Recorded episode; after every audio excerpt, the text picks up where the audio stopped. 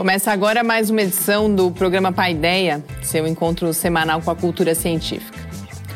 No programa de hoje a gente fala de novas tecnologias na área da saúde e na entrevista o tema é a física.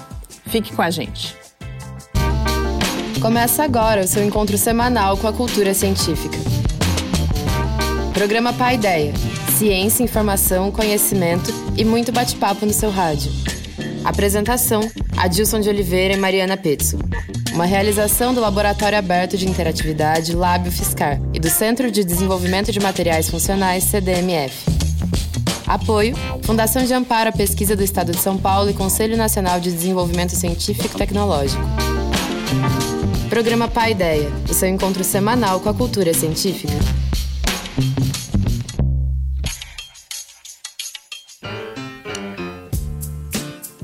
Muito boa noite. A gente começa agora mais uma edição do Paideia, uma realização do Laboratório Aberto de Interatividade da UFSCar, o LAB, e do Centro de Desenvolvimento de Materiais Funcionais, o CDMF.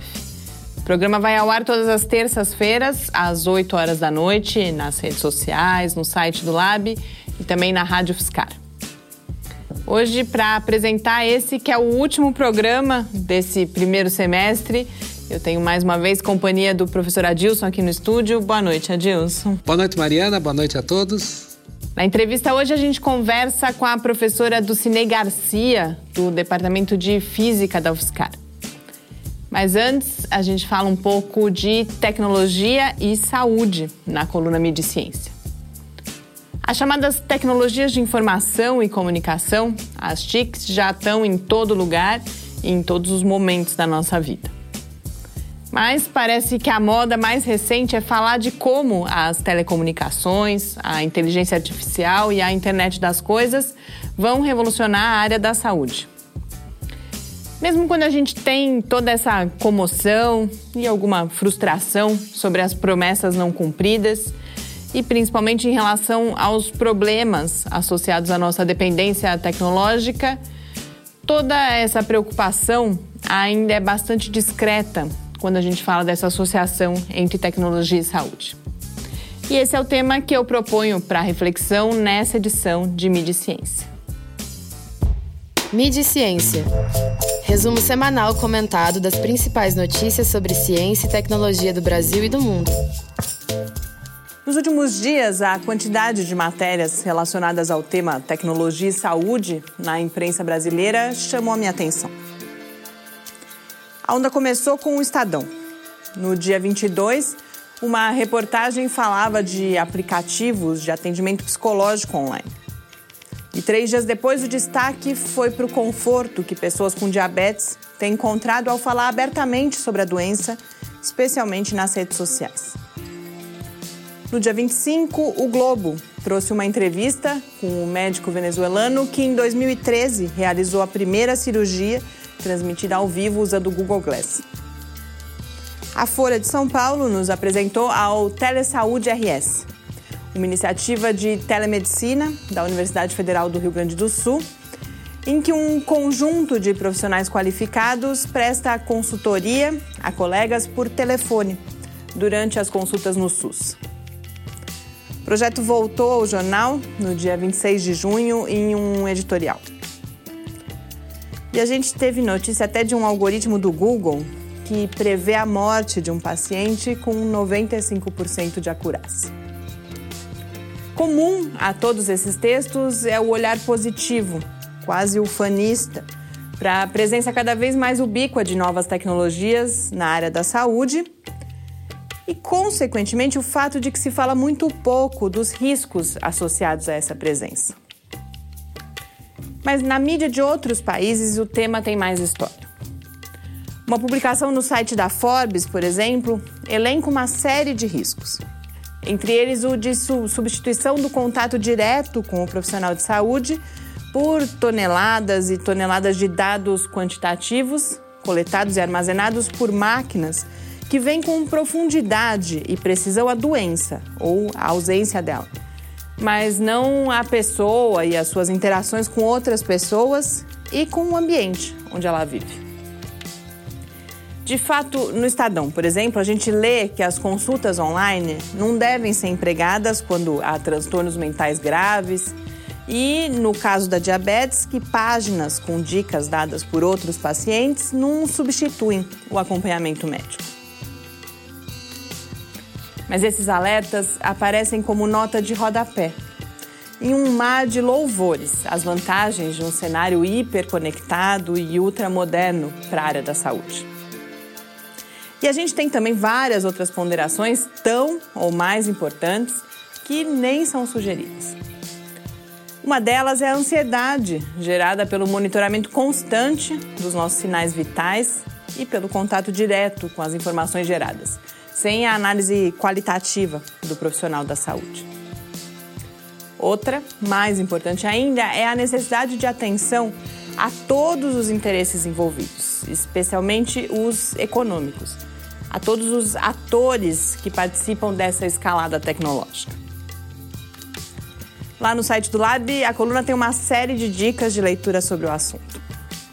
Aqui, eu destaco ainda todos os riscos associados à segurança ou à insegurança dos dados poderiam, por exemplo, ser usados para o plano de saúde nos punir pela falta de exercício ou por uma dose a mais de álcool.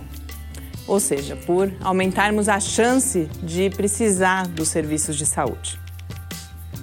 É claro que a gente pode ter muitos avanços com as novas tecnologias. Mas a gente não pode nunca esquecer que a tecnologia não é neutra. Ela não é naturalmente boa ou naturalmente má a tecnologia se torna aquilo que a gente faz dela. É preciso, por exemplo, cuidar para que não se aprofundem ainda mais as imensas desigualdades no acesso aos serviços de saúde. Não podemos também confundir a solução com o problema. Mais do que equipamentos inovadores, no SUS, por exemplo, talvez o mais necessário seja a inovação organizacional. E nesse sentido, o Telesaúde RS parece trazer contribuições importantes. Mas, como cautela e caldo de galinha não fazem mal a ninguém, é fundamental buscar informações para ir além desse verniz de euforia com que o assunto vem chegando até nós. Boas leituras e uma ótima semana. Estamos de volta com seu encontro com a cultura científica.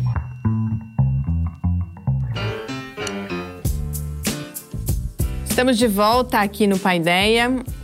Eu queria só acrescentar a coluna, chamar a atenção quanto uh, as coisas às vezes vêm em ondas em termos de, da imprensa brasileira. Então, por isso, essa minha preocupação de alertar dessa necessidade da gente ser crítico quando o tema parece como se fosse. Tem inclusive um autor, eu estava pesquisando para fazer, que fala em solucionismo tecnológico que é a gente achar que a tecnologia vai resolver todos os nossos problemas, quando às vezes a gente nem sabe exatamente qual é o problema. Então, eh, a importância, inclusive, da ciência, desse, desse processo de delimitar e descrever quais são os problemas para a gente poder encontrar soluções. É, eu acho que nem tanto ao céu, nem tanto à terra nessas situações, né? A gente nem pode achar que a tecnologia vai resolver tudo, e também a gente não pode ignorar os avanços que ela faz. Eu acho que justamente quando a gente tem todas as informações, a gente pode justamente avaliar se aquilo é bom ou não, né? Então, ou seja, nem sempre alguém vai querer ter um chip implantado no seu corpo que te diga onde você está a cada momento, cada segundo e assim por diante. Então, isso é, tem que a pessoa tem que ter a liberdade de fazer a escolha, mas a partir de um conhecimento, de um referencial é, mais embasado. Aproveitar que você falou isso, uh, essa semana a gente teve um, uma outra coisa aqui muito presente, que é justamente essa, essa sua ponderação do nem, nem tanto ao céu, nem tanto à terra, e, e da importância da gente ter as informações e o conhecimento para tomar decisões. Num outro caso, esse conhecimento está sendo, ou pelo menos é o que as associações científicas estão alertando, completamente ignorado, que é o caso do chamado pacote do veneno, né, que as pessoas têm chamado de pacote do veneno, o projeto de lei 6922 2002, que foi finalmente aprovado numa comissão especial da Câmara dos Deputados, apesar de muito protesto, agora vai para o plenário e é um, um conjunto de, de, de novas normas que afrouxam a liberação de agrotóxicos no Brasil. E aí várias sociedades científicas, a, a própria Anvisa, o IBAMA, têm alertado dos problemas desse PL. Vários deles estão relacionados ao que já se sabe ou ao papel que a pesquisa pode ter na avaliação dessas substâncias. Então, por exemplo, a avaliação vai deixar de ser uma avaliação só de, de de, de, risco, de perigo, na verdade. Eh, eles falam em perigo, assim, é, o que a ciência já conhece como males que aquelas substâncias podem causar, isso vai deixar de ser considerado. Tem uma nova avaliação que é chamada avaliação de risco, que os defensores dizem que é algo mais avançado, mas aí a Anvisa vem, por exemplo, fala que os técnicos não estão preparados ainda para fazer essa avaliação. Mas o que eu queria chamar a atenção é principalmente como a ciência vai sendo alijada desse processo de tomada de decisão. Então tem uma outra questão também, essas, essas autorizações, elas são elas podem ser revistas periodicamente à luz do que novos estudos vão descobrindo sobre essas substâncias. E isso também uh, há um alerta de que isso está sendo retirado. Então, uh, além de entidades como Anvisa, IBAMA, a própria SBPC falou bastante, não estarem sendo ouvidas, a gente tem essa característica de o conhecimento científico poder fazer menos na avaliação dessas substâncias. E aí eu acho que a gente tem que coloco isso aqui principalmente para a gente continuar alerta, porque isso ainda vai ser votado na Câmara dos Deputados, então é algo que a sociedade ainda pode participar dessa discussão. É, esse é um ponto é, também que vai exatamente nesse sentido, que você também não pode demonizar os agrotóxicos e nem também supervalorizá-los. É a mesma coisa. A gente só tem essa alta produtividade porque houve um avanço nessa direção. Agora, é claro que uh, muitas vezes você relativizar o perigo ele tem mais um interesse econômico do que o um interesse propriamente científico. Né? Por exemplo, quando alguém constrói um prédio, você coloca sempre uma margem de segurança, uma margem de erro. Quanto menor aquela margem de segurança, mais você economiza no prédio. Então, a gente sabe quantas histórias de prédios que caíram por causa que justamente economizaram demais num, num certo aspecto. Um paralelo é a mesma coisa. Então, há uma margem de risco de usar um determinado agrotóxico. Quanto que a gente estreita essa margem? Se a gente deixa ela muito estreita, corre o perigo de justamente acontecer alguma coisa mais complicada. Então, é isso que muitas vezes o interesse comercial ele supera o interesse, é, digamos assim, social, ou seja, da própria sociedade. A gente quer exatamente isso, quanto isso vai custar para nós se isso tiver um, um, problema. A gente sabe que está cheio de histórias, né, de que é, medicamentos ou mesmo produtos são usados que naquele momento são ótimos, mas depois geram grandes consequências no futuro. A gente tem inclusive o princípio da precaução, né? Quando Exato. a gente não sabe o suficiente, é melhor uh, evitar. Mas eu queria usar aí esses últimos minutos que a gente tem para comentar dois estudos que foram publicados recentemente. Mais uma vez a gente fala de teoria da relatividade do Einstein. Uh, acho que é sempre importante a gente explicar uh, as implicações dessas novas descobertas. Esses dois estudos, um, o primeiro deles foi publicado no dia 18 de junho uh, numa revista do grupo Nature, Nature Astronomy. E o primeiro autor, inclusive, é um pesquisador brasileiro, o Davi Rodrigues, que é da Universidade Federal do Espírito Santo. Uh, tem relação, depois o Adilson explica melhor, mas com a observação de que as estrelas na periferia das galáxias têm um, um movimento mais rápido do que o, o esperado nas suas órbitas, e isso é explicado pela existência da matéria escura. Mais uma. Há teorias alternativas que, na verdade, assim, que colocam que. E se não for a matéria escura, se for um erro da teoria da relatividade? Aí há teorias, então, alternativas, e esse estudo fez um teste dessas teorias alternativas, e mais uma vez, quem se mostrou como uma melhor explicação, uma explicação mais robusta, foi a teoria da relatividade. O outro estudo foi publicado no dia 22, dessa vez na Science, e também é, compara a teoria da relatividade com explicações alternativas. Esse tem relação com as lentes gravitacionais, foi ele é apresentado como o teste mais preciso fora da Via Láctea já feito das lentes, lentes gravitacionais, e aí isso vai se relacionar, o Adilson explica também, com a expansão acelerada do universo e com a constante cosmológica, que é algo que a gente já falou muito aqui, que inicialmente é algo que o Einstein põe uh, para corrigir ali a teoria e depois pode vir a explicar a expansão acelerada. Mas há quem conteste também a constante cosmológica e aí aparecem essas teorias alternativas e esse estudo também vai e testa e também mostra que a teoria da relatividade explica melhor, pelo menos por enquanto, e cada vez mais a gente vai tendo mais evidências, ela vai se tornando cada vez mais robusta. Além da gente explicar melhor, Adilson, o que me chama muito atenção quando eu leio isso e que eu acho que é, que é importante a gente pensar sobre, às vezes a gente acha ah, a ciência está pronta, a ciência tem todas as explicações. Mas a gente tem, por exemplo, modelo cosmológico padrão que é a melhor explicação que a gente tem, é uma explicação que vai se mostrando muito útil, muito precisa, mas os estudos ainda estão sendo feitos, há muito por descobrir ainda em relação a como funciona o nosso universo, né? Bem, acho que a principal característica da ciência é ela não ter a resposta final. Porque a partir do momento que a sua teoria não pode ser mais testada, não pode ser mais reprovada, não é mais ciência. Né? Então a ciência ela parte sempre disso de estar tá sempre podendo colocar em xeque os seus resultados.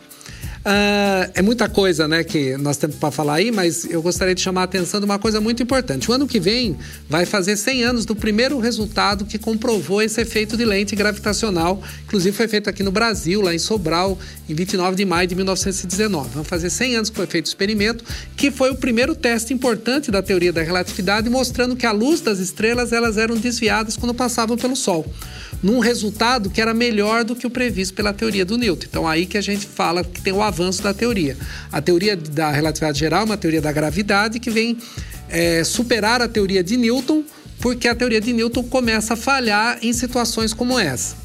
O mesmo acontece nesse teste que foi feito agora, só que em vez de observar a gravidade acontecendo aqui em umas estrelas, o desvio gravitacional uma, do Sol, que está bem pertinho de nós, eles estão vendo o desvio acontecendo com o desvio de galáxias, ou seja, quando você está olhando para galáxias, nós estamos olhando para objetos que estão a milhões ou até bilhões de anos-luz de distância.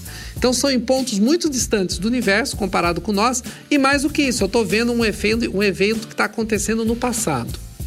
Há uma discussão se a teoria da relatividade ela vale em grandes escalas do universo, justamente por causa dessa expansão acelerada que você tem no universo. Essa expansão acelerada não tem muita explicação. Até hoje eles atribuem a tal da energia escura, etc ou a própria teoria da relatividade com essa constante cosmológica, que o Einstein, quando propôs lá em 1918, ele pensava justamente numa constante que fizesse o universo estático, não em expansão, como foi descoberto alguns anos depois pelo Hubble. Então, algumas vezes ressuscita essa constante cosmológica dentro de um outro ponto de vista, como sendo uma antigravidade que faria com que o universo acelerasse a sua expansão. O quanto ao, ao, movimento das estrelas na periferia das galáxias serem mais rápido do que deveriam ser, essa é uma, justamente a, a evidência que há talvez a matéria escura fazendo esse papel, ou a teoria da relatividade está errada, a nossa teoria da gravidade está errada.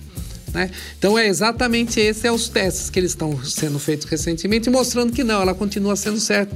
Talvez exista essa matéria escura. Então, no fundo, são testes muito profundos na relatividade. A gente pode lembrar o caso das ondas gravitacionais, que eram previsões da relatividade, que também já, já foram confirmadas, ou seja, reforçando a teoria de Einstein, sem dúvida sendo um dos grandes pilares da física, né? E até hoje sobrevivendo bastante aos seus testes. Como coloca o Salvador Nogueira aqui no, no texto, que inclusive eu sugiro lá no, no, blog Mensageiro Sideral, quem se interessou, como a Dilson disse, é muita coisa. E esse texto, ah, pelo menos para mim, consegui entender uma, Salvador, que... o Salvador explica muito bem, ele coloca muito bem.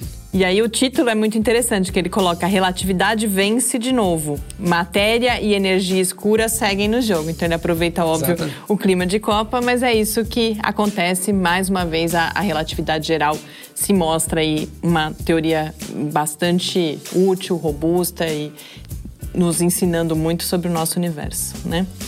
Agora, para a gente encerrar, então, esse primeiro bloco do programa e já ir se aproximando do tema da nossa entrevista, a gente acompanha mais um episódio de Clique Ciência, hoje com Conrado Ramos Moreira Afonso, que é professor e pesquisador do Departamento de Engenharia de Materiais da UFSCar. A gente volta para a entrevista com Dulcinei Garcia, que é professora do Departamento de Física da UFSCar. Até já. Clique Ciência. O meu nome é Conrado Ramos Moreira Afonso, eu sou professor do Departamento de Engenharia de Materiais da UFSCar. Uma das principais ferramentas que eu uso né, na minha pesquisa na área de, de materiais metálicos é a microscopia eletrônica, né? E para que, que serve o microscópio eletrônico? Ele serve para ampliar o nosso poder de visão, né? Se a gente for verificar a resolução que tem o olho humano, ela é em torno de 150 microns. Com 150 microns, a gente consegue distinguir detalhes, né, mais ou menos dessa ordem de grandeza. E uma coisa fácil para a gente comparar seriam, por exemplo, dois fios de cabelo, né? Teriam mais ou menos o diâmetro de 150 microns. Então, quando a gente usa um microscópio óptico, né, a gente já consegue magnificar as imagens 50 vezes, 100, 500, até mil vezes ou mais, né? Mas a gente já começa a ter uma resolução abaixo de um micron. Um micron seria 10 a menos 6 metros, né? Quer dizer, um metro dividido por é, um milhão, né? Então já seriam coisas muito menores. Então, com o microscópio óptico, a gente já tem uma resolução da ordem de 600 nanômetros. Se por acaso o microscópio óptico não for suficiente para você enxergar um detalhe no, no material, né? Pode ser qualquer material, na verdade, um material metálico, cerâmico, polimérico, né? É, se o microscópio óptico não for suficiente, você pode partir para equipamentos, vamos dizer assim, mais avançados, né, mais poderosos, como é o caso do microscópio eletrônico de varredura, que você consegue magnificar até cerca de 500 mil vezes ou até um milhão de vezes né, a sua imagem da sua amostra. E a resolução, que é do microscópio óptico era da ordem de 600 nanômetros, no microscópio eletrônico de varredura já pode ser da faixa de 1 nanômetro, 1 nanômetro a 5 nanômetros. Aí no limite da técnica, então, se o seu detalhe, você estiver trabalhando já com nanomateriais, né? E que eles já estão no limite do microscópio eletrônico, você pode ir além ainda e utilizar esse equipamento aqui que está aqui do nosso lado, né? Que é o microscópio eletrônico de transmissão, né? E ele consegue fazer imagens, né? Até na escala atômica, né? Quer dizer, a gente já consegue enxergar os planos atômicos no material, né? E distinguir, vamos dizer assim, as chamadas posições atômicas. E o microscópio eletrônico de transmissão, né? A gente costuma chamar ele de TEM, é, ele já alcança uma resolução da ordem de 1 a 2 angstroms, né? que seriam 0,1 a 0,2 nanômetros. O nanômetro seria 10 a menos 9 metros, né? que seria então 1 metro dividido por 1 bilhão. E o angstrom seria 10 vezes menor, ou seja, seria 10 a menos 10 metros. Né? Então é a, é a escala que a gente usa assim, no microscópio eletrônico, praticamente o limite da técnica que a gente tem hoje em dia. Bom, e aí o que, a gente pode fazer né, com esses equipamentos é, super avançados, né, uma tecnologia de ponta já? É, a gente pode analisar os materiais que tenham fases, que tenham precipitados, que tenham partículas nessas escalas muito pequenas, na escala micrométrica, na escala nanométrica, não é? E a gente pode analisar eles através desses equipamentos, então. Uma coisa que a gente pode fazer, a primeira, é a mais importante de todas através da microscopia, é fazer imagem, não é? Desses materiais. Então a gente pode ir lá, como exemplo que está sendo mostrado aqui na tela, fazer uma imagem e mostrar então precipitados, partículas, né? da ordem de microns, da ordem de centenas de nanômetros, dezenas de nanômetros, até chegar a poucos nanômetros. Né? Por exemplo, nessa amostra que eu caracterizei aqui, é uma liga de alumínio aeronáutica, né? ela é chamada da série 7050, é como se fosse a classificação dessa liga de alumínio, que é utilizada no, nos aviões das marcas mais tradicionais, né? Boeing, Airbus, os próprios aviões aqui da Embraer, né? uma companhia brasileira, não é? Então, essas ligas elas possuem precipitados muito pequenos nessa faixa, de centenas de nanômetros até unidades de nanômetro, 3 a 5 nanômetros, por exemplo. E a gente pode caracterizar esses precipitados através da microscopia eletrônica de transmissão. Qual que é a importância disso, né? Por que, que a gente vai usar equipamentos tão caros assim que pode chegar a, a vamos dizer assim, a milhões de dólares, né, de, de custo, um equipamento tão caro assim? Porque as propriedades mecânicas dessas ligas metálicas de alumínio, por exemplo, aeronáuticas, elas só se destacam como as ligas que têm as melhores resistências mecânicas, né, dentre as ligas de alumínio, da ordem de 600, 700 megapascal, né, só alcançam essas propriedades excepcionais devido a essa combinação que a gente chama da microestrutura, que são grãos da fase alumínio, que a liga é composta basicamente pelo, pelo alumínio, né, o principal elemento, e esses precipitados, essas fases nanométricas que estão distribuídas de forma homogênea pela microestrutura dessa liga de alumínio e elas às vezes se destacam em diferentes regiões né, desses, desses grãos de alumínio, dando essas combinações excepcionais. Porque no momento que você for tentar deformar esse material, esses precipitados nanométricos vão conseguir, é, vamos dizer assim, assegurar que o material não se deforme com facilidade, alcançando elevados níveis de resistência mecânica. Estamos de volta com seu encontro com a cultura científica. Entrevista.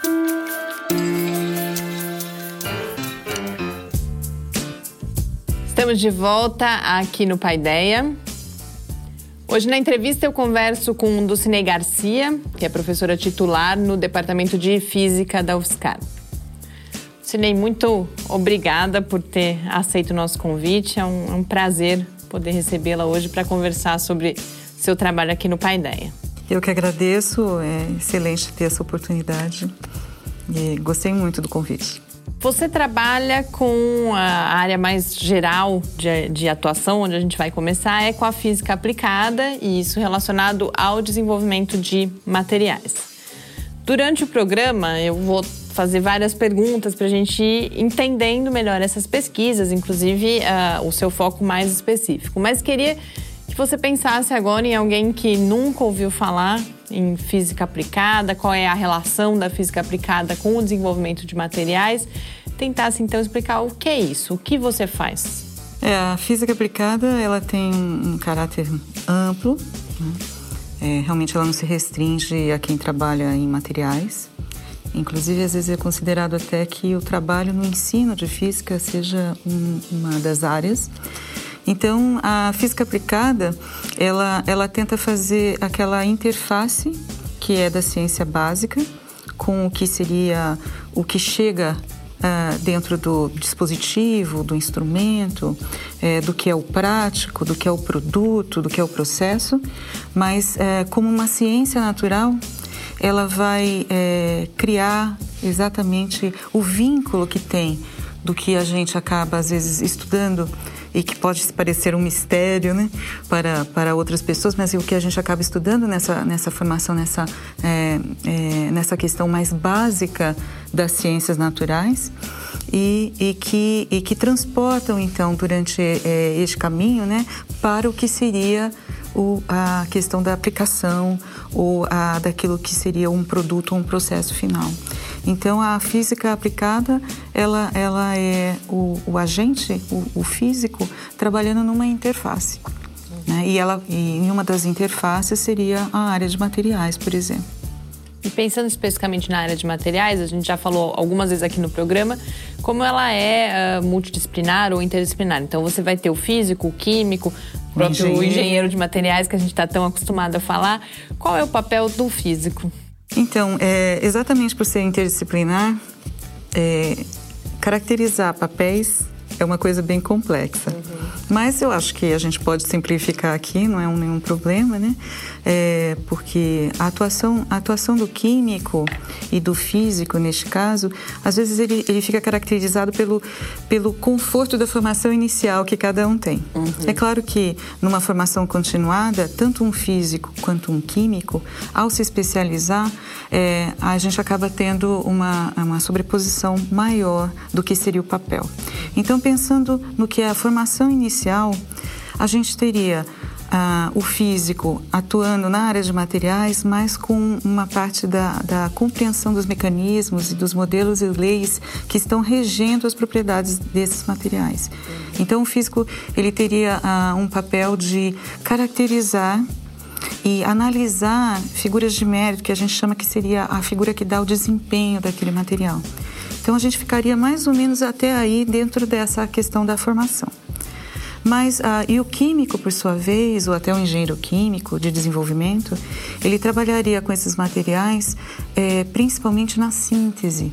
Uhum. Né? Mas isso, isso é simplificar muito, porque o, o papel do químico também é de caracterizar. Ele não vai deixar de ver potencialidades, mas às vezes é mais específico é, em relação a determinadas propriedades e do físico de outras. Uhum. Então, para lhe dar um exemplo, em geral, é, quando envolve condições extremas de aplicação de campo elétrico, campo magnético, temperaturas muito baixas, temperaturas muito altas, às vezes o físico se encontra mais lá.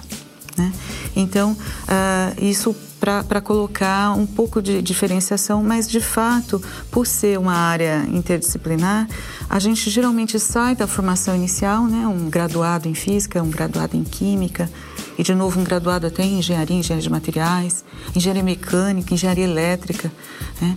A gente acaba nas especializações fazendo muita coisa conjunta e, e, que e às vezes é só isso. A separação na verdade vem mais é, de uma do perfil né? Desse perfil que fica uma combinação entre o, a graduação inicial e depois as especializações que esse grupo ou que cada, né, cada grupo uh, atua nesse ou escolhe. Tra nesse trabalho multidisciplinar com várias áreas, né, com químicos, físicos, engenheiros, etc., também é muito interessante, como você está falando, da formação inicial que cada um tem, ele também tem uma visão, uma forma de pensar diferente. Né? Então, o físico trabalha com, uma, com, com um certo tipo de modelo, o engenheiro de outro, o químico de outro. Né?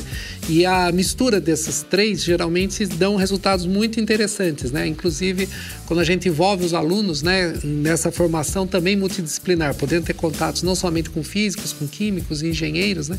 Eles acabam pegando um pouquinho disso aí, dessa mescla que você estava falando. É, é, adicionando, adicionando essa questão, né? É, na verdade, a riqueza do, do, conhecimento do trabalho e dos resultados, né, é, que vai sair daí é muito maior quando é, essa integração existe e uma compreensão de diálogos que são diálogos diferentes também. Sim. É, ela vem e então uma equipe multidisciplinar é, em que realmente tem essas atividades, essas atuações com químicos, físicos e engenharias, ela acaba trazendo e, e elevando o nível do resultado, porque as contribuições com as facetas de cada grupo, de cada perfil, com as especialidades, dentro de um diálogo que funcione, né? porque não é fácil, é claro que não é fácil, mas realmente acaba criando um resultado muito melhor.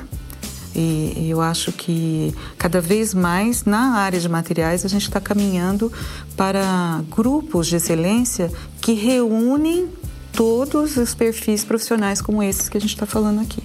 Então, dificilmente a área de materiais ela vai avançar é, no mundo ou no Brasil se é, esse tipo de diálogo e essas facetas diferentes não forem é, congregadas né, nesses grupos. Então, é o que a gente tem visto, inclusive tem tido experiências interessantes, porque a gente mesmo aqui na UFSCar né, adota é, esse tipo de, de reunião, de união é, de perfis. Em particular, né, justamente na sua linha de trabalho, que são os materiais multiferróicos, né, nós mesmos fizemos uma parceria, né, do conhecimento do magnetismo que a gente tinha e você do conhecimento da ferroeletricidade para trabalhar nessa nova área que é uma área multidisciplinar, de formações, mesmo dentro da própria física, um pouco diferentes. Sendo ambos da física. Ambos né? da física. Sendo ambos da física. É, eu queria aproveitar essa pergunta do Adilson, inclusive, para introduzir a questão, a gente está indo aos poucos, né, na sua área de atuação específica, dos materiais uh, ferroelétricos. O,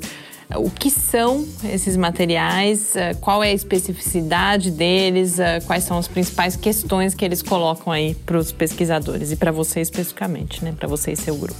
É, material ferroelétrico é uma, é uma, é uma denominação, inclusive, um pouco ingrata no Brasil, já que a gente tem um dispositivo muito conhecido, né, em casa, que é o ferro elétrico. Eu não tinha pensado é, é, gente, Exatamente. Então, é, é muito difícil, às vezes, é, explicar para um calouro que entra uhum. no nosso curso, né, e que queira fazer já avançar e fazer uma pesquisa científica é, dentro do departamento, né? E procura o nosso grupo e nós tínhamos, inclusive, meu grupo de pesquisa, a gente tinha o título de Grupo é, de Materiais Ferroelétricos. Então, é sempre suscitava uma curiosidade né, dos, dos, estudantes de como é que... É o material que faz o ferro passar roupa? É, como é que, como é que nós temos, né, como é que pode ter é, é, um estudo assim, né, que, que demore anos, porque nós temos uma, uma atividade de 30 anos, né, de pesquisa é, nesse assunto, mas é, ele, vem, ele vem de uma analogia né? Não que os mecanismos sejam os mesmos, é, mas vem de uma analogia ao ferro magnético. Então, para explicar de uma forma mais superficial possível e simplificada aqui, quando você tem um ímã e se aproxima de outro ímã, você percebe que eles podem se atrair ou se afastar. É, pelo que a gente chama, é, por causa de forças de atração, repulsão magnéticas.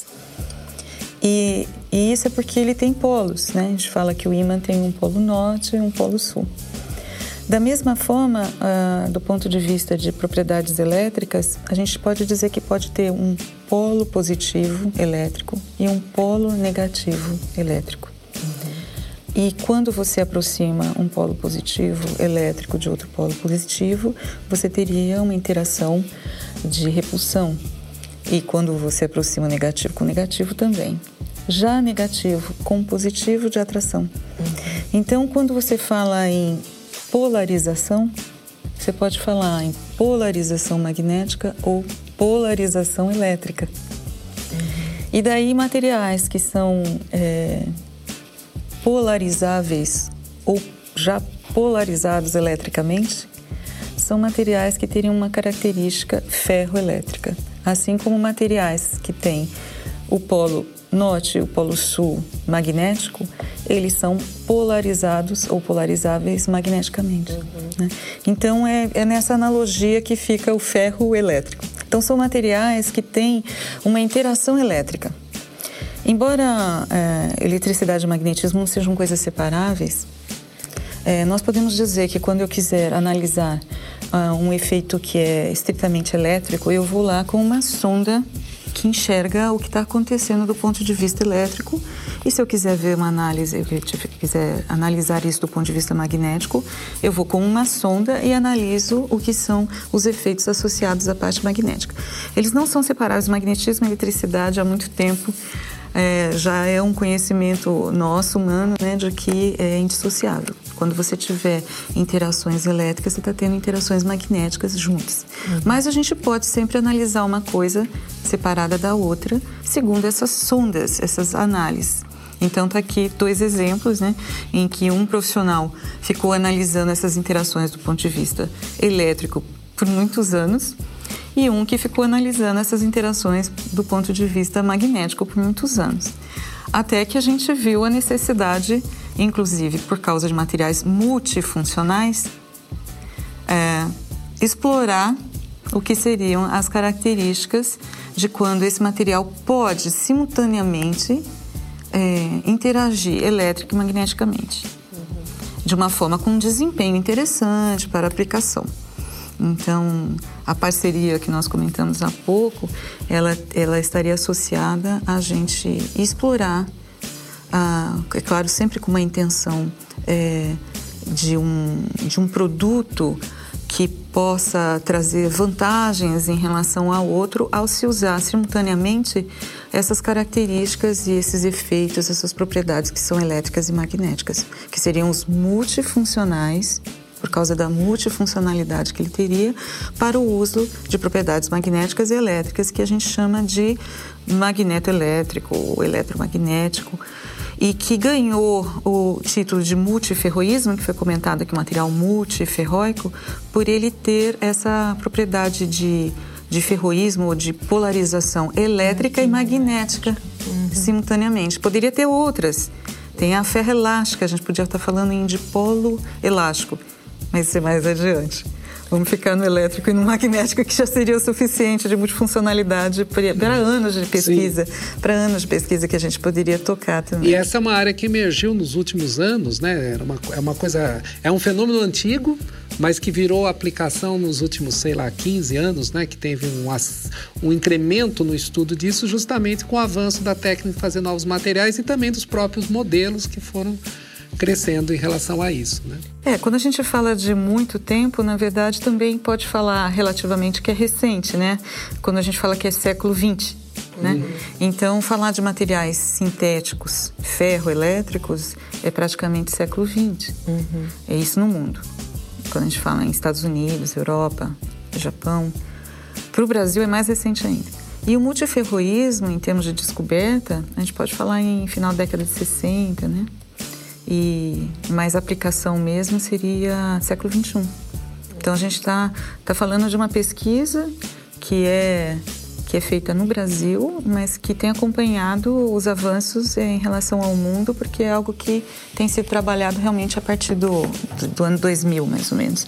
E, e a gente tem é, interessante é que os nossos grupos, né, com origens é, na década de 80, né, é, eles conseguiram é, trabalhar nesses materiais e formar muita gente e a gente sabe que tem outros no Brasil produzindo isso e que se originaram da, da formação aqui, né? Isso, isso também foi outro outro passo importante da, das parcerias feitas, né?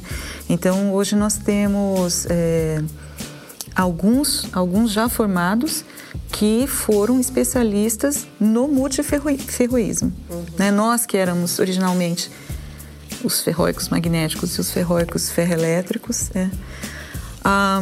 Aproveitando, né, porque é pouca oportunidade que às vezes a gente tem para poder falar dos ferroelétricos, né? mas uh, uma, uma característica importante é de que os materiais ferroelétricos eles podem é, ser piezoelétricos. Né? Você pode trabalhar com eles, é, manipular de uma forma em que eles fiquem piezoelétricos. E a piezoeletricidade, ela está no dia a dia é, em dispositivos que a gente nem imagina, né? Então, é, para tentar explicar para as pessoas é, que às vezes perguntam né, sobre os ferroelétricos, eu uso o exemplo da, da, do piezo porque a gente tem a geração de ultrassom a partir de materiais piezoelétricos. Então, tudo que se falar em termos de dispositivo que use a geração de ultrassom, então perturbações mecânicas nessa faixa de de, de, frequência que a gente não ouve, que é por isso que é ultrassom, né? Então, é, gera perturbações mecânicas como som, que nós estamos que a gente percebe aqui, né, mas em frequências muito mais altas, aquelas em que ultrapassam a capacidade do ouvido humano, mas que são utilizadas para gerar imagens, como por exemplo numa ultrassonografia. Então, aqueles materiais que estão lá naquele é, dispositivo em que o, o, médico que trabalha com a imagem de ultrassom é, coloca no, né, sobre a, o tecido, às vezes a, a, barriga de uma mulher grávida, onde vai ver a imagem do bebê lá, ele está mandando perturbações que são perturbações mecânicas geradas por um material piezoelétrico que está lá dentro e que é um material de origem ferroelétrica. Então, inclusive, esse desempenho de, de gerar né, é, um, um, campo ultrassônico para a geração de imagem é um desempenho que a gente pode estar analisando nas pesquisas do nosso grupo. A gente falou bastante aqui de propriedades, de efeitos, de funções, de aplicações. É, a gente pode falar aqui que você tem estágios na pesquisa, por exemplo, primeiro você vai conhecer aquele material ou descrever uh, os seus efeitos, as suas propriedades, e depois você vai buscar aplicações ou ver que aplicações potenciais ele tem. Eu pensei isso quando você falava agora, olha, se conheceu que o material tinha uh, essa propriedade de peso elétrica e tal, e hoje em dia a gente tem ele sendo utilizado, por exemplo, na geração que vai ter a ultrassonografia. É um pouco assim que as coisas acontecem? Ela é quase um, é um círculo, né? É Ou você tem o problema antes, por exemplo, e vai buscar o material, né? É, essas etapas são, então eu acho que eu vejo bem como sendo um, um círculo, né? Que a gente às vezes está numa posição, né? Ah, a gente pode pensar muito que às vezes nós estamos motivados em, em determinada aplicação que a gente vislumbra como interessante, como uma nova aplicação, inclusive. Ou às vezes a gente quer inovar, né? Já, já existe algo e que nós queremos melhorar uhum. e, e, trabalhar né, de uma forma diferente naquilo. Então, entre criar e inovar, claro que a gente tem é, esse momento que é uma etapa que é da motivação. E no processo é, é, que é o do desenvolvimento científico, né, onde você tem exatamente essa previsão, né, que começaria então uma previsão, e aí depois começa a parte onde você cria os protocolos para que você possa, de forma controlada, é, verificar o quanto você estava é, correto ou não dentro daquilo que você previa. Então, prever um produto, um material, você faz esses protocolos. Muitas vezes é um caminho de vai e volta, vai e volta, onde os erros, na verdade, eles não podem ser exatamente considerados como um problema, porque eles são caminhos onde você fala, bom, por este caminho não foi possível. Uhum. Então, é, é, muito interessante ter essas etapas onde você define que caminho é, seguir a partir, inclusive, desses que não deram certo. Claro. Né? Não é uma questão de tentativa e erro aqui, é, isso seria simplificar demais o processo, mas é porque na complexidade de descobertas, você sempre pode prever algo em que na, é, num caminho que é desconhecido e ainda obscuro, você tenha esses, essas idas e essas voltas. Uhum. tudo isso, é claro, sempre tem que ser com uma experiência prévia. A gente é, tenta sempre, dentro do controle, fazer isso.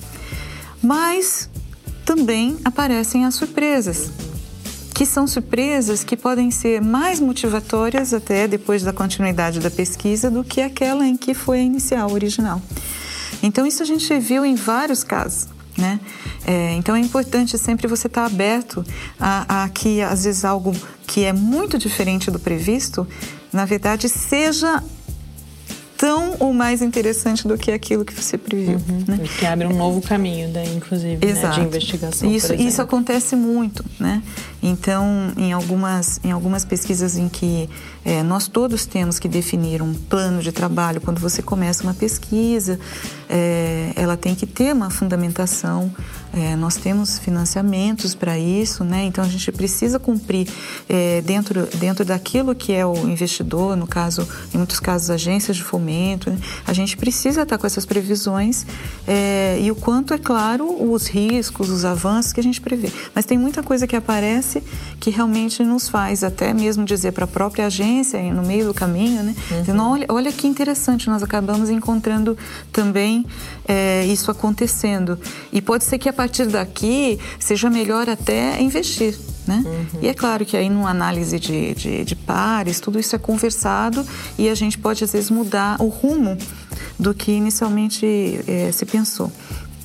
Mas num ciclo fechado, nós vamos até o momento em que nós vimos, vamos verificar, verificar o desempenho, aquilo que a gente pretendia, e depois é, renovar né, a análise, falando agora teria que estar, até aqui os resultados são esses, alcançamos ou 100% algo, parcialmente isso, vimos essas novidades e aí a gente retoma o ciclo novamente.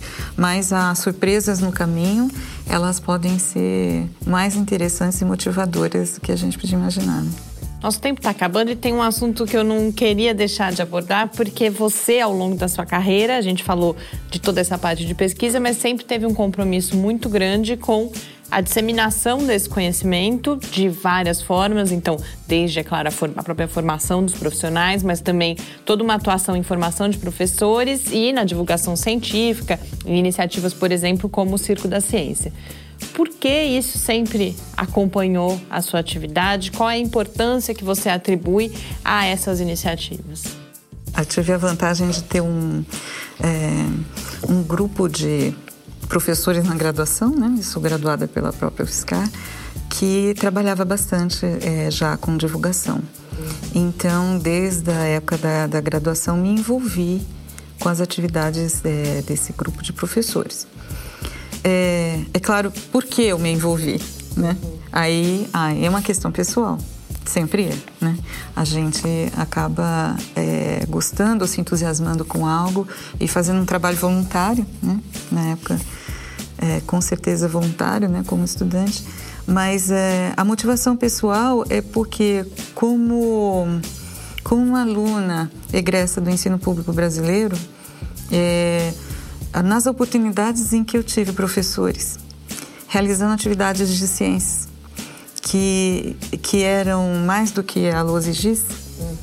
é, sempre foi o jeito de me entusiasmar para a ciência. Então, a gente precisa que ah, os nossos estudantes do ensino básico se entusiasmem com ciência para escolhas, para fazer opções. Não precisa ser para fazer uma opção de ser um profissional em ciência, uhum. Mas para poder realmente distinguir e, e, ter essa opção. Qualidade de vida, eu sempre considerei que é ter opção. Então, nós precisamos é, que mais e mais professores estejam preparados para fazer como aqueles que eu vi como exemplo, né? É, de entusiasmar uma sala, de deixar uma sala encantada com, com, a, com qualquer assunto de ciências. Se for pensar em química, em biologia ou em física, a partir desse, dessa atuação que vai além da luz e giz. Ela pode existir lá, pode haver uma boa atuação em luz e giz, mas é muito interessante que em ciências tenha mais que isso. Então, esse grupo de professores é, fazia esse trabalho é, ou diretamente com o público jovem ou a partir da formação de professores. Ao me graduar e me envolver como uma profissional já docente na UFSCar, é, continuei com esse grupo, né? E este grupo, em parte, já se aposentou. E, e, acabei herdando, inclusive, algumas uh, a coordenação de algumas atividades, como, por exemplo, um programa de extensão que é de formação de professores de divulgação científica. É, espero sempre poder cumprir da forma bonita e nobre que eles é, cumpriram, né, e que fizeram com que eu também aderisse à, à atuação. Mas é, nós temos várias atividades que foram cursos de especialização, onde eram levadas aos professores todo sábado, no, durante um ano inteiro, ah, atividades e propostas, todas propostas compartilhadas e conversadas. O próprio Adilson também participou desses cursos de especialização e a gente eh, tinha trabalhos muito bonitos, professores que às vezes eh, ministravam aulas para mais, mais de, de, de centenas. Eh, eu tinha uma professora, me lembro ainda, que era com mil alunos. E ela levou tópicos de física moderna e contemporânea com atividades experimentais. Ah, e chega uma hora em que a gente vê o contrário. Nós aprendemos, nós, nós, nós ficamos admirados pelo trabalho que esses professores que estavam lá é, estavam realizando com seus alunos, né? Assim, então é, tem um retorno que é um, é um retorno que realmente vale a pena para nós e, e é de quase de quase daquele também que é o que da gente como docente é, gostaria que era sempre da gente se atualizar, da gente aprender. E essa é uma chance, aprender com os professores que estão diretamente trabalhando com jovens na rede de ensino é, é sem preço. É, tem, então, eu acho que por aí é, volta, fecha o ciclo também para mim, que é daquela menina uhum. que estava lá no terceiro ano, é, vendo um experimento, é, às vezes muito, muito simples de se fazer, é, é, envolvendo fluidos, envolvendo observar o céu, é, envolvendo perceber o que está acontecendo com, com o sol logo de manhã, no meio-dia, à tarde. Então, é, chegar agora e poder trabalhar tanto na pesquisa ou na extensão, é, fazendo com que a gente possa fazer essa troca, né? Criar essa troca com os professores é, do ensino básico é excelente. Então é uma oportunidade assim, é o um emprego do ouro. Muito obrigada. Eu antes do programa tinha falado para isso que eu estava um pouco. Às vezes, quando a gente está preparando a pauta, a gente fala, gente, mas esse é um tema difícil, como será que eu vou saber fazer as perguntas? E foi um prazer conversar com você. Eu acho que a gente construiu, uh, é interessante a forma como a gente terminou, construiu esse esse ciclo aí mesmo. Você conseguiu, você me falava antes, me convencer, mas é, principalmente eu consegui, acho que em grande medida, entender. Espero, tenho certeza também que várias pessoas que nos assistem conseguiram não só entender e aí chegar nesse final do processo aí de disseminar esse conhecimento também. Muito obrigada, obrigada foi um a vocês. prazer. Obrigada, Gilson. Obrigada a todos. E com isso, então, a gente encerra esse Paideia. Eu conversei com a professora Dulcinei Garcia, que é professora titular do Departamento de Física da UFSCar. E a gente encerra não só esse programa, mas também a temporada desse primeiro semestre aí de 2018. A gente volta em agosto, mas até lá a gente continua com outras produções. Você pode nos acompanhar no Facebook, no Twitter ou falar com a gente pelo e-mail cliqueciência.ufscar.br. Boas férias para quem sai de férias e até a volta. Uma boa noite a todos e um bom retorno em agosto para nós. Programa Pai Ideia. Ciência, informação, conhecimento e muito bate-papo no seu rádio. Uma realização do Laboratório Aberto de Interatividade, Lábio Fiscar, e do Centro de Desenvolvimento de Materiais Funcionais. Produção e pauta: Mariana Petzo e Tarcio Fabrício. Edição: Lucas Stefanuto. Apoio: Fundação de Amparo à Pesquisa do Estado de São Paulo e Conselho Nacional de Desenvolvimento Científico e Tecnológico. Para saber mais, acesse nosso site www.lab.fiscar.br. Programa Pai Ideia, o seu encontro semanal com a cultura científica.